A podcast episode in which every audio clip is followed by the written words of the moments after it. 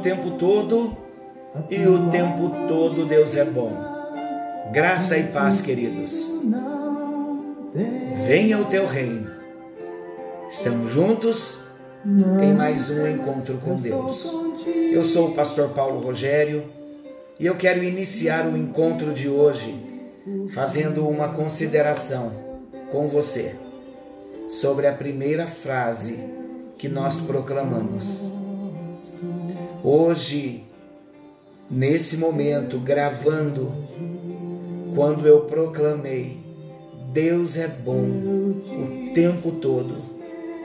O Espírito Santo falou ao meu coração: não permita que esta frase seja um jargão, mas experimente a minha bondade.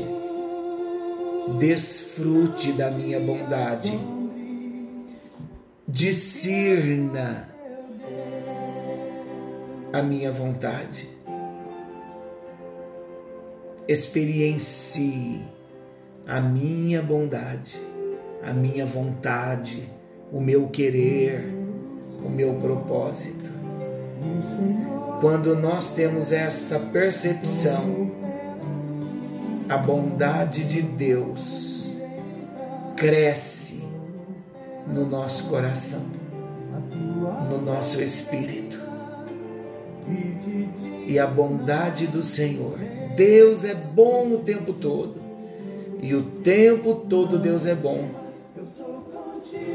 Traz emoção, enche a nossa alma, porque de fato Ele é bom para aqueles que esperam, aqueles que o buscam, aqueles que o amam. Nós estamos conhecendo Jesus no Evangelho de Marcos e nós estamos no capítulo 14, versículos 16 ao 26, falando de uma noite especial quando Jesus comemora a Páscoa e estabelece a ceia com os seus discípulos. E no encontro anterior nós falamos a noite da vitória da luz sobre as trevas. Nós encerramos dizendo que as trevas nunca vencerão. O nosso segundo destaque foi a noite da entrega do pão e do vinho, essa noite especial. Então, o segundo destaque, a noite da entrega do pão e do vinho. Aqui há ensinamentos para nós. Vamos entender algo. Todos os anos, os judeus comiam a carne de um cordeiro. Quando eles comiam a carne do cordeiro, eles já eram ensinados. Os pais ensinavam aos filhos. Todo judeu crescia sabendo da festa da Páscoa e o significado da festa da Páscoa.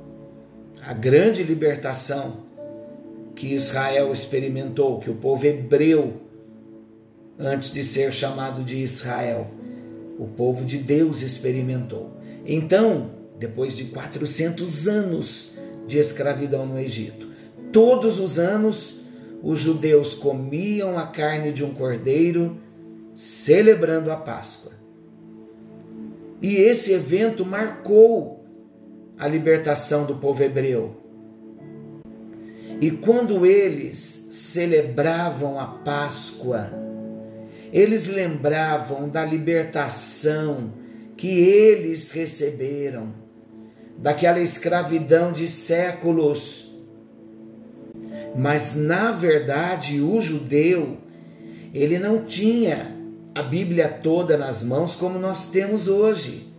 Hoje nós temos a revelação de todo o profético de Deus, de toda a revelação de Deus. Mas os judeus não, eles não sabiam que o cordeiro da Páscoa estava vivo entre eles. Aí a Bíblia nos conta uma história maravilhosa que Jesus foi enviado por Deus.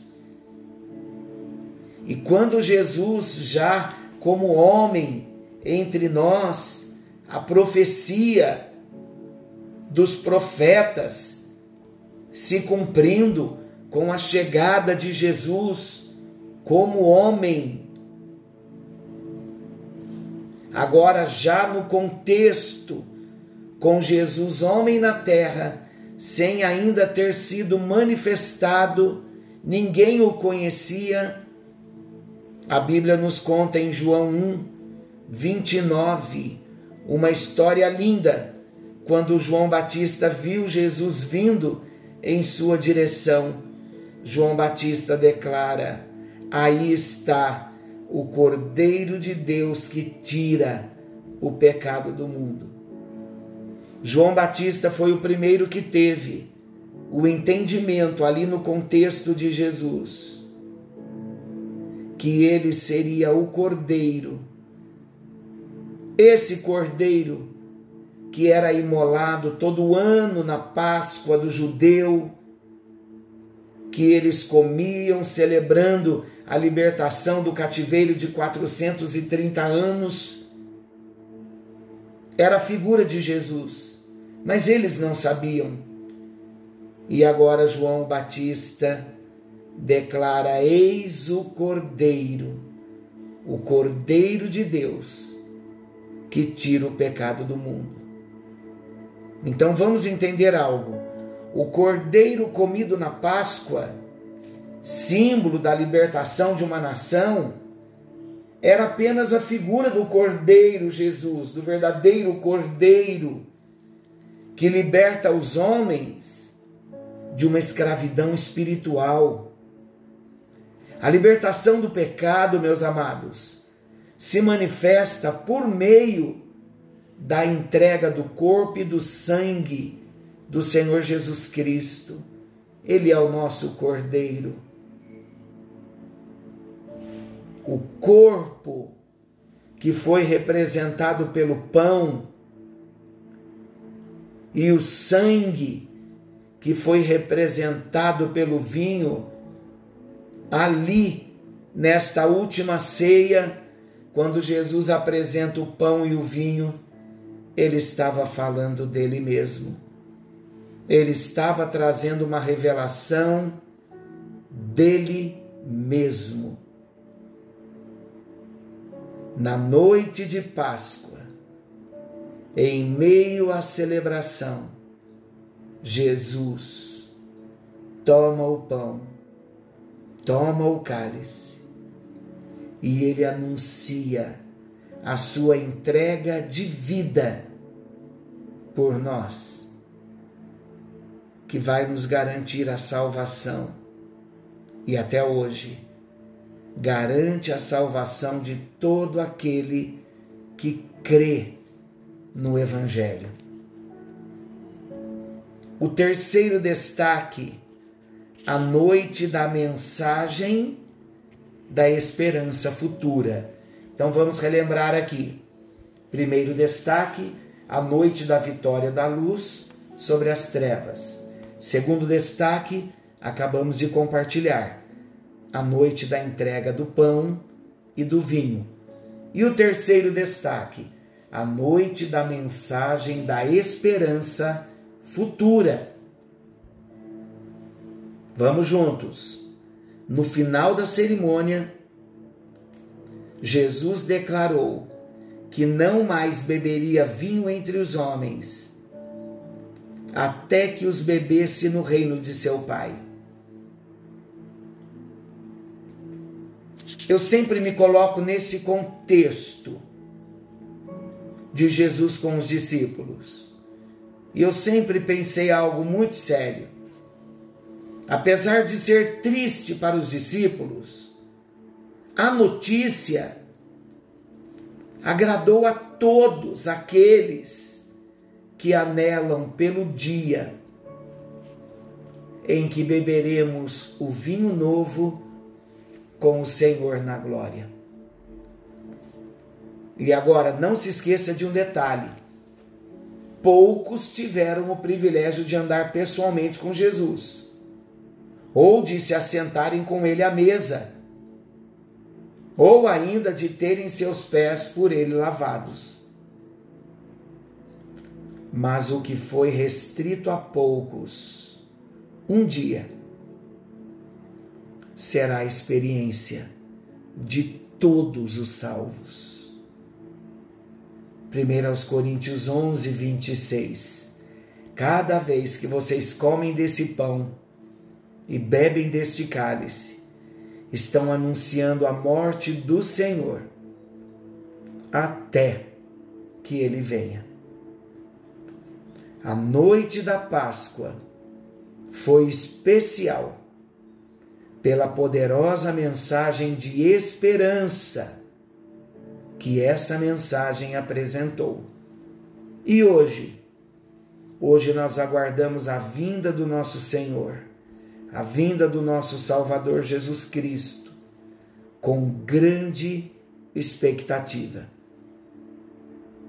E vamos lembrar algo importante, tanto para os discípulos quanto para nós, a expectativa é de estarmos com Ele e bebermos do vinho novo que Ele nos oferecerá.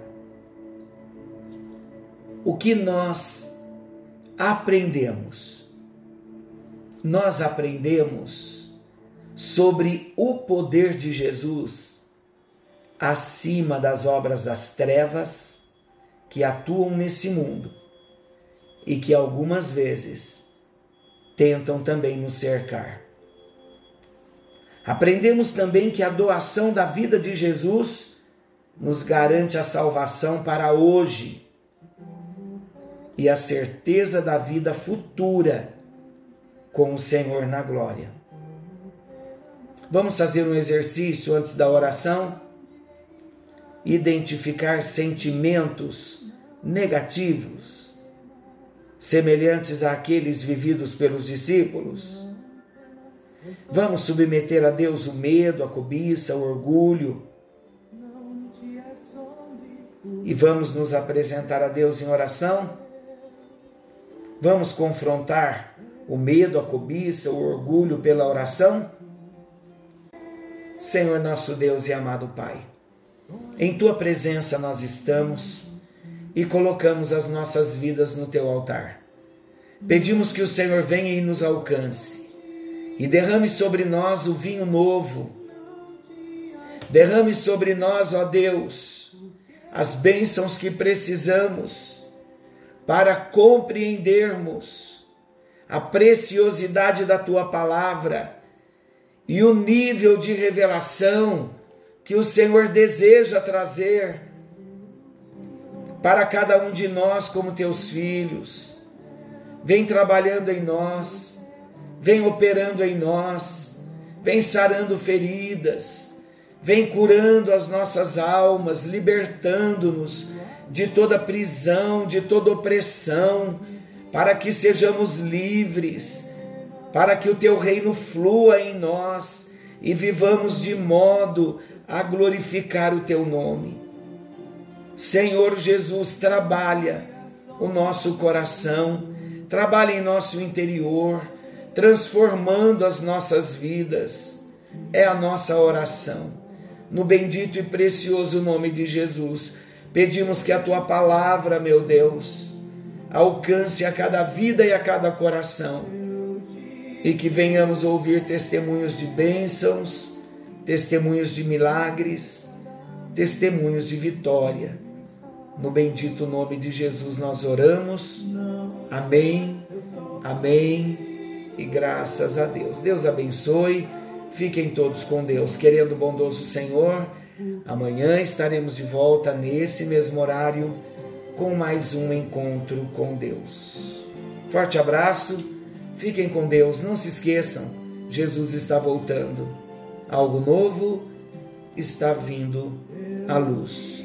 Venha o teu reino, Senhor seja feita a tua vontade. Com a destra da minha justiça, não temas, eu sou contigo, não te assombres, porque